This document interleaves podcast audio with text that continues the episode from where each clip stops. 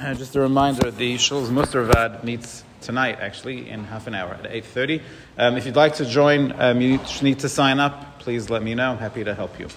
Um, so we mentioned in the past that if you have a housekeeper and you wanted to wash the dishes, and she chooses to wash the dishes with hot water, um, she can do so because she's making it easier for herself. But what happens if she says to you, listen, you've got a dishwasher, I'm going to take the dishes, I'm going to put in the dishwasher, I'm going to turn it on because I don't really want to wash the dishes when you've got a perfectly working, good dishwasher.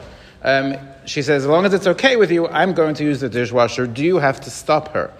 Um, so technically, she's doing it for herself, right? I could wash the, I, am asking her to wash the dishes. There's a way to do it for Heter. Um, she's doing it to make her life easier. Technically, it should be, it should be okay. However, there is a Ramah who says something interesting. The Ramah says that um, they used to grind their wheat with a water mill. Um, water mills make a lot of noise. Now, they, the way they used to do it is they used to put the wheat in the mill, and then it would just, the water would you know, da- go downstream, the mill would go by itself, and your wheat would be, uh, you know, you'd, you'd have flour. Um, so the Ramah says that you can't put all the wheat in before Shabbos and let it run over Shabbos. Even though you're not doing anything on Shabbos, um, but it's what's called avshamilsa. It's, um, it's considered something that makes noise. Something that makes noise, a melacha that makes noise, even though you're not doing it, the concern is that people, it's, it's, it's not respectful for Shabbos, and people might think that you're doing melacha on Shabbos. So we can't have things running that make noise on Shabbos. So how does that apply in the modern day uh, when, the, when the guy wants to do it, or you put, want to put things on a timer, on a time clock. Um, so when it comes to a dishwasher, it's a bit of a discussion amongst the poskim. Um, but many poskim say that the dishwasher is a problem of avshamilsa. Um, so even though the non-Jew is going to put the dishwasher on, turn it on, or let's say you want to put the dishwasher, dishwasher on on a Shabbos clock. So if you don't have a housekeeper, but you're going to put the dishes in, and right now the dishwasher is off, and then the time clock will turn it on, and at some point later in the night, and it will wash the dishes. Um, so that is an issue of avshamilsa. It makes noise, and therefore it's not something that you can have running on Shabbos, whether the guy does it or the time clock does it. Um, now, if you have a perfectly silent dishwasher, ask a shaila. not, not, not so clear whether that's okay. Um, even the silent ones we know are not so silent. Um, so, how does this apply to things like an air conditioner?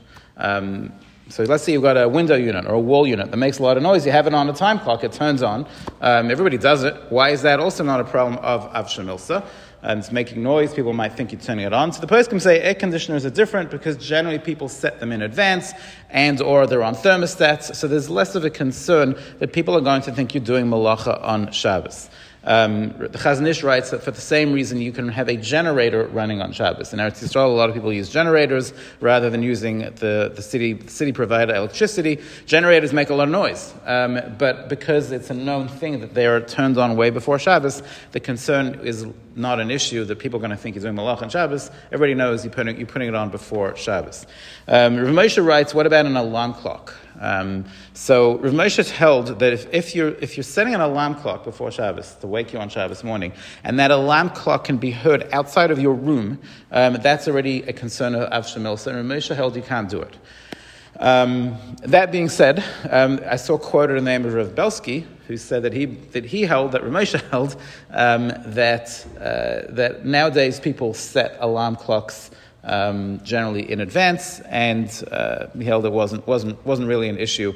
Um, even, if, even if people can hear it, the, the alarm clock is not an issue. But going back to the original Shaila, can, the, can she use the dishwasher? Presumably it would be an issue of Avshamilsa. And the same goes for washing machines and dryers. So if you put a load of, in the washing machine right before Shabbos, you turn it on before Shabbos, nothing, you're not doing anything on Shabbos, but again, it makes noise, and therefore you should try to make sure that the is switched off before Shabbos. Have a good night.